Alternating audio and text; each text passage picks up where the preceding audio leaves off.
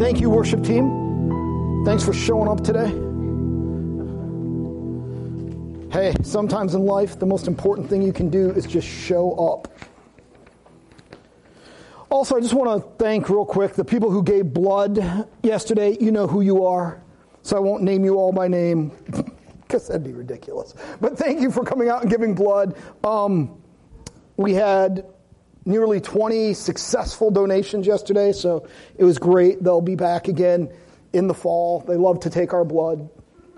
And uh, seriously, we had six first time donors, which is incredible. We had students out of the youth group that donated, so thank you for youth that stepped up to bleed for us.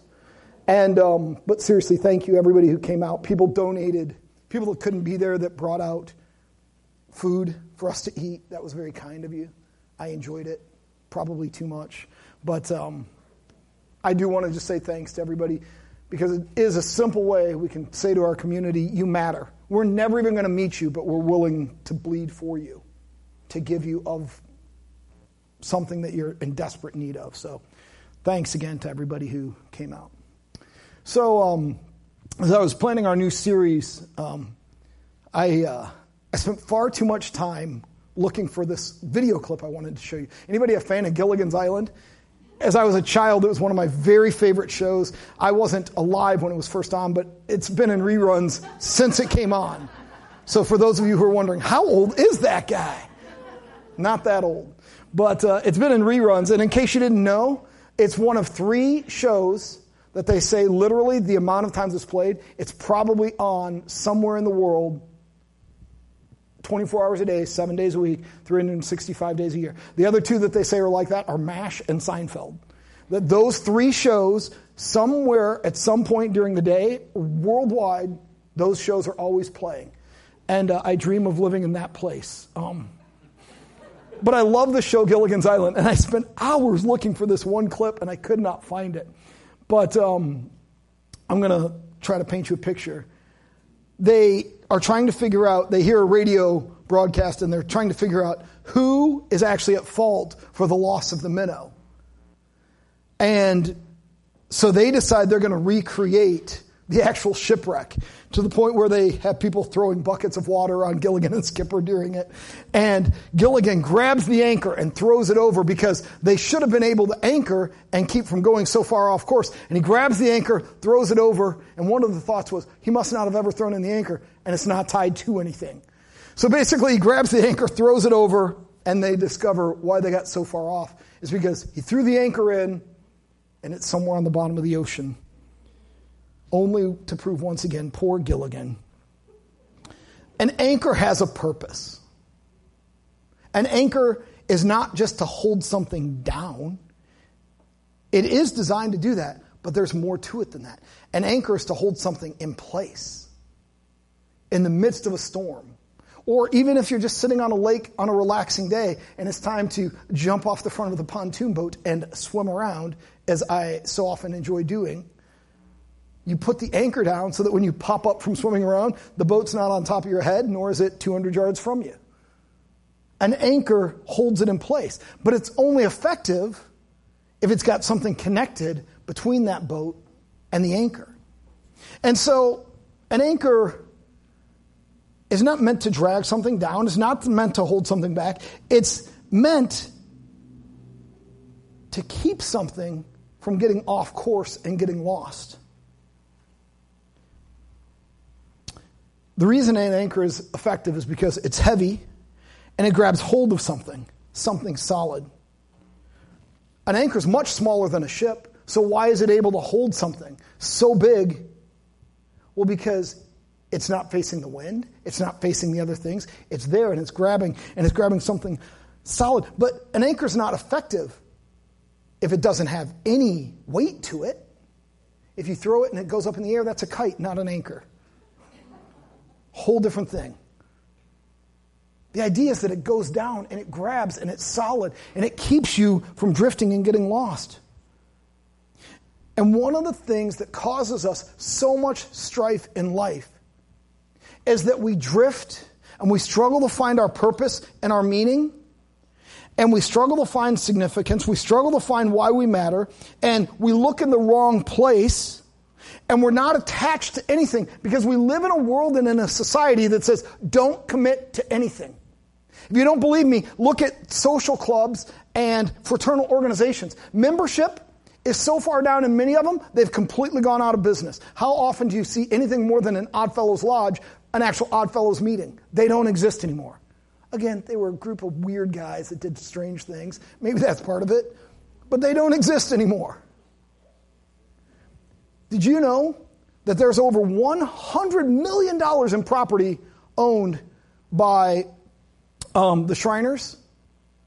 And yet, there's one tenth of the Shriners clubs that there were in 1950.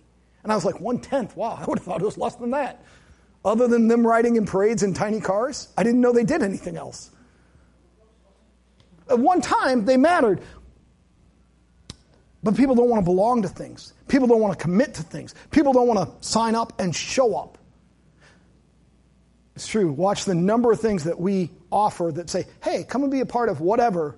And I can't tell you how many people go, I'll see. Or maybe. If I got nothing, what they're really saying is, eh, if nothing else better comes along and I feel like leaving the house, then I'll do it.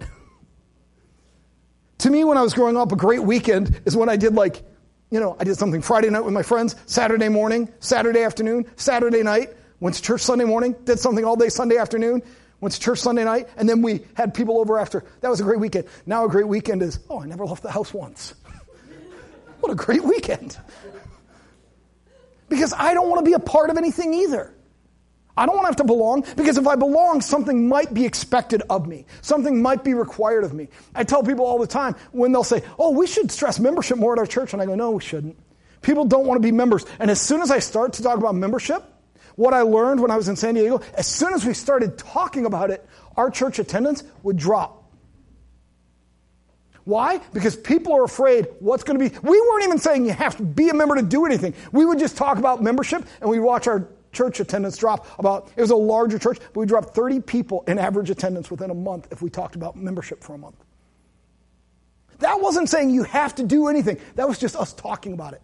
Because people are so afraid of what's going to be required of me if I join if I become a part. And so we don't want to be a part of anything. We don't want to be connected to anything. We don't want anything to hold us down. But the problem is, then we can't find purpose. We can't find significance. We're drifting all over and we wonder why, why is life like this? Why do I even exist?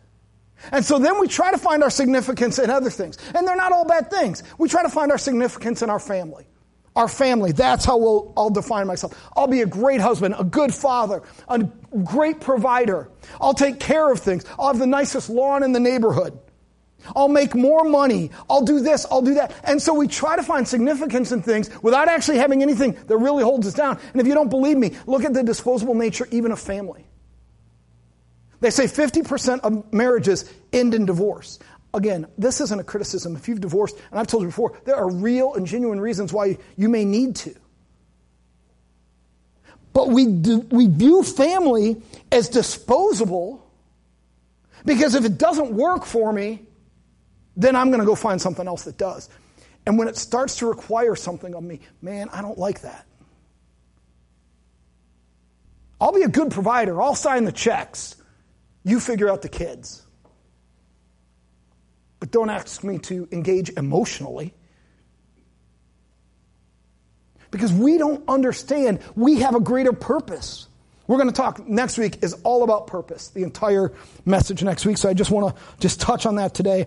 But what I'm really going to talk about next week is understanding our purpose. And when we don't understand our purpose, our call in life, when we don't understand that, then there will be thousands of things that just get in the way of us becoming who God created us to be. Because how can I be who God created me to be when I have no clue who that is?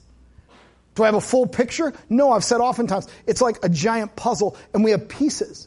But even with pieces of a puzzle, I can tell if it's kittens or Battlestar Galactica. At least I should be able to, unless it's kittens in Battlestar Galactica, which would be awesome. So people drift because they don't know who they're attached to. Are we attached to God?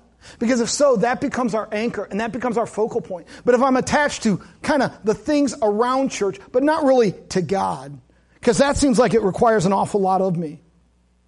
What do I view as my hope and my salvation? Too many people believe that they are their own salvation and they are their only hope. My 401k, that's my salvation. My job is my salvation. My witty personality and winning disposition becomes my salvation. But the truth is, if my salvation is not in God, if my hope is not in God, then I'm always going to have, it's, it's peripheral to that because I'm a Christian and I got to be moral, but it's not really, it's really going to come down to what I can do. What can I produce? What can I achieve? What can I become?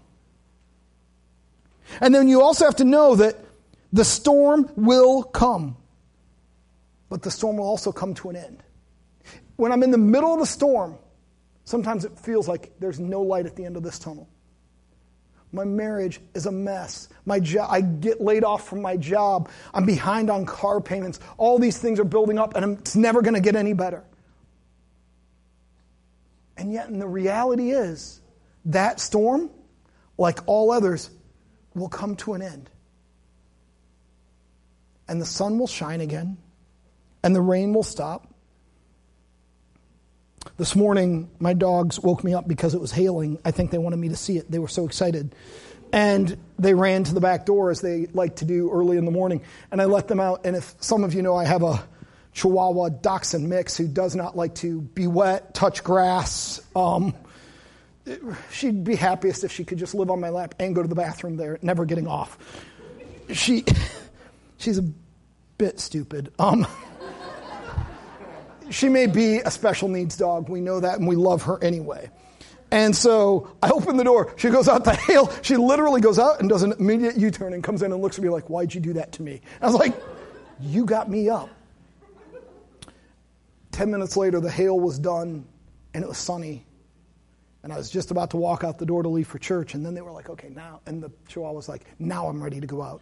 And I walk out and she's gingerly trying to not actually touch the ground as she walks across it because she doesn't like anything wet and she lives in Seattle.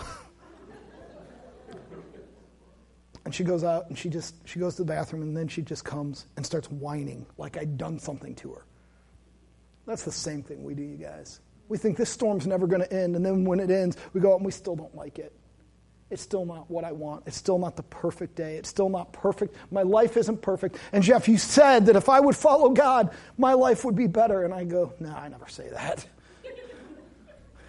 I don't think your life will be.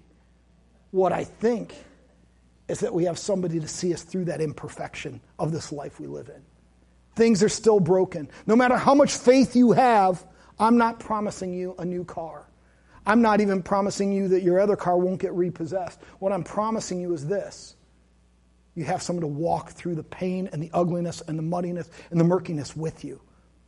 And believe it or not, that's better than the promise of something great if you'll only do what I tell you to. There's something great to come. Romans 5, 7 through 13 tells us there, tells us this. Therefore, receive one another just as Christ also received us to the glory of God. Now I say that Jesus Christ has become a servant to the circumcision for the truth of God to confirm the promises made to the fathers and to the Gentiles might, and that the Gentiles might glorify God for his mercy, as it is written, For this reason I confess to you among the Gentiles. O sing your name. And again, it's, he says, Rejoice, O Gentiles, with his people. And again, praise the Lord, all you Gentiles. Laud him, all you peoples. And again, Isaiah says, There shall be a root of Jesse, and he shall rise to reign over the Gentiles. In him the Gentiles shall have hope. Now may the God of hope fill you with all joy and peace in believing that you may abound in hope by the power of the Holy Spirit. This is written by Paul because there's a whole group saying, well, those other people can be, come in as long as they look like us, eat like us, dress like us, follow our traditions. And Paul looks and he says, No. Their hope is in God, not in your traditions, not in your dress, not in your laws, not in your rules. Too oftentimes, we do the same thing. We'll put our hope in God, but everybody else better look just like me. My friends, that's legalism, and Paul is saying you don't have to be bound by it. Those of you who want to follow Jesus the Messiah, come and follow him whether you're Jewish or Gentile, black, white, old, young, man, woman, everybody's invited, everybody's equal.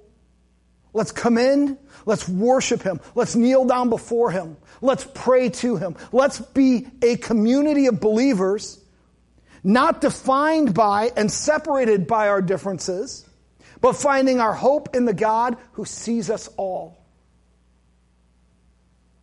When we look to say people can only be in if they're like me. You can only belong if you dress like me and act like me and talk like me. That's almost the antithesis of what he says God is doing in us and through us. And he's looking and he's saying, God is here and he's here for you to give you a hope, to give you a purpose, to give you a belonging. And yet we keep trying to find it in other things.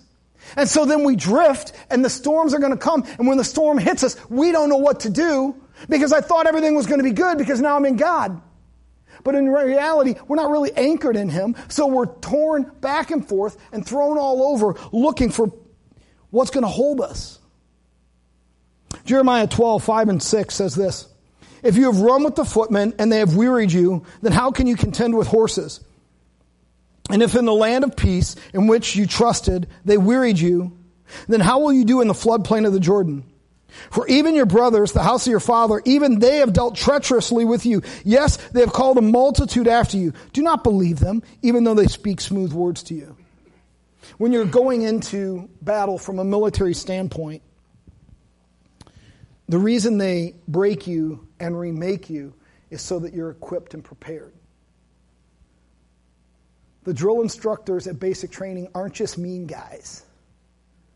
They're there to make you into what they need you to become. And so you show up thinking you're in shape, and they teach you, oh no, oh no, you're not, to a whole new level. As I was having a conversation this past week with my brother in law, specifically about this, some of you know he's been in the military. He's a colonel, he's been there for 33 years in the military. It's shaped and defined kind of who he is. Even like when he's not like in uniform, you look and you go, oh yeah, I guess I can see that. Like by his haircut, by his stature, by his stance. That's who he is. Sometimes we'll wonder, how could he have attained that rank when he's still just this goofy guy who's, you know, who is August G. Shocks because the, Shocks because that's how he grew up. Seven kids on a farm, no electricity, two bedroom house, they had 12 cows that they would milk. And yet, here he is now, as a colonel in the military, a battalion commander, literally has thousands of men who do what he says.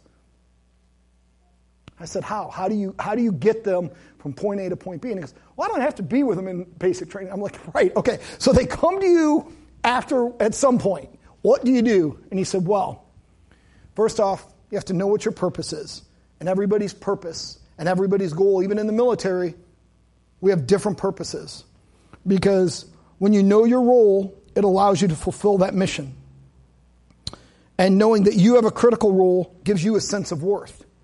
Because the engineers are just as critical as the infantry.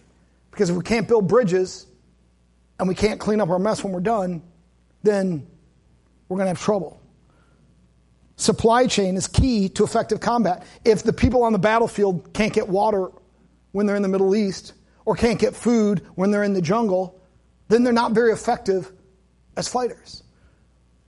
Air support is just as important as transport. And they're just as important as ground forces. And everybody has different jobs to do. But one isn't the only one that's important because we can't do one job without the other. And you have to know what your purpose is. You have to learn what your job is. And you learn it so well that you can recite portions of a book that define and describe your job. You have to train for what you're going to do. Even supply line people have to train. They have to understand. They have to predict. They have to know. And finally, you react. The situation changes when you're in live battle. But if we're trained, we can react to any challenge ahead. My brother in law landed on the ground in Iraq on March 1st, 2003. Mar- April 1st, 2003. March 23rd, we had started dropping bombs. And on April 1st, 2003, he landed on the ground. And at that point, it was just a country wide open, and we were trying to take something.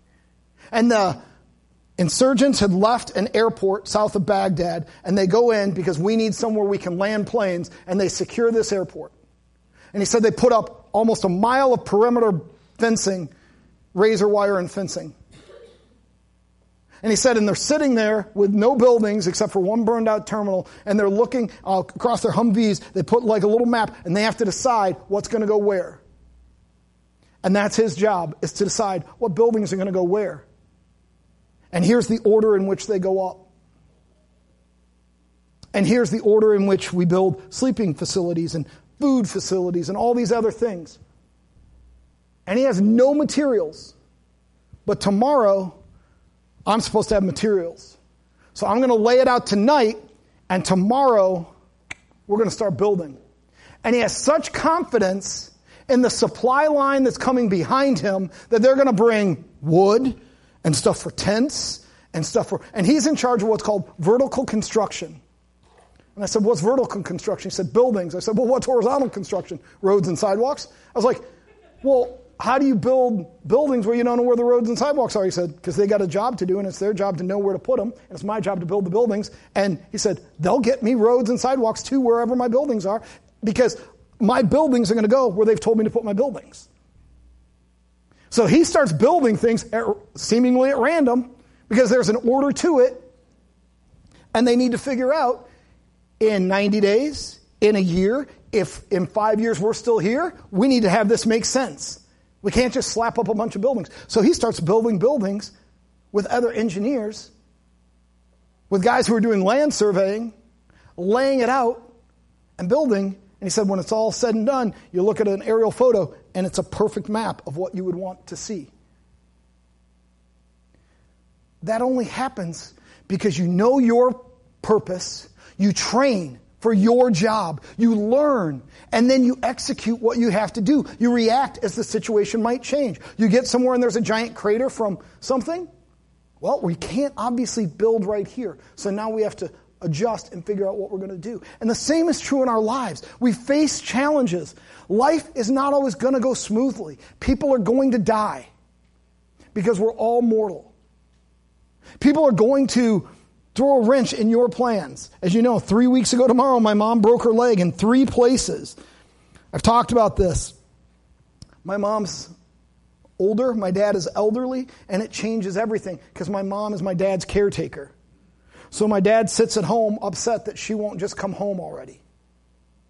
And when I have the conversation with dad, he's not getting it. She can't.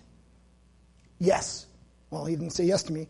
When I looked at him and said, It could be 16 weeks, Dad, that's what the surgeon said, his only response was, No. I don't know what to do with that no, Dad. Because he would say, Turn that no into a yes, I guess. I don't know. What, how do I respond to that? One word no. Wasn't how I planned on spending my spring, didn't plan on being there. But I was there two weeks ago, and I'm going to go back in a few weeks, and I'm trying to help them process through this. And what are we going to do with dad? People ask how my mom's doing. She's doing great. She loves it. It's like a giant slumber party with 40 brand new friends. It's all day long. Try, I can't even get a hold of her on her cell phone because she's busy at bingo or crafting. She doesn't even do crafts. I was like, You went to craft? She goes, Oh, I just hadn't talked. I was like, Okay, that makes sense. She's doing puzzles with her roommate who's 99 which is really sweet because her roommate can't figure out how the piece, she just sticks any two pieces together. It's great. My mom just comes behind her and rearranges them. But it wasn't what I planned on. This isn't how I figured my life would go. My dad had a stroke. a few years back. Not how I figured my life would go. There are things that are going to hit you that you didn't expect. Now I have to react to them. But if I know who I am in God, I know how to react to them. Do I know every answer? Nope. But it's not going to overwhelm me. Attacks are going to come. People are going to come against you. Things are going to come against you. Life is going to come against you. But when I know who I am in God, nothing, nothing separates that anchor of who He is from me floating around. When I'm anchored in God, I know exactly who I am and what I need. So here's my questions for you today as we leave. Number one, what is your anchor? Is it God or is it something you've created so that you feel secure? Is it, well, I kind of anchor to the church, but then not really? Am I willing to commit to something and make God my anchor? And if so, how is this reflected in my day to day actions and in my day to day life? If God is really my anchor, what am I doing to prepare for the next storm? The next two weeks, next week we're talking about purpose, and in two weeks we're talking about spiritual disciplines that we put into our life if we want to remain anchored. It's really easy to say, well, do these things, but it's not that simple. It's not that simple because just because I do these things, things don't go perfectly. Our kids make bad decisions and our parents get sick. And somebody red, runs a red light and hits you and alters your life forever. We have trauma from childhood incidents. We have things that we're dealing with day to day, and we don't want to be a downer, so we try to put on the happy face, but sometimes it's just easier to stay away from people. And I'm saying, in the midst of all of that, you have to determine what is your anchor and what are you doing to prepare for the next storm. Because that's what God has for us. He has that constant that, we're, that He's there. It doesn't say it'll be perfect In fact, it says, if you read Hebrews 11, you're going to face trials. And I'm not just talking about a bad parking spot at the mall, I'm talking about real trials. Things that really come against you. And you're going to face those.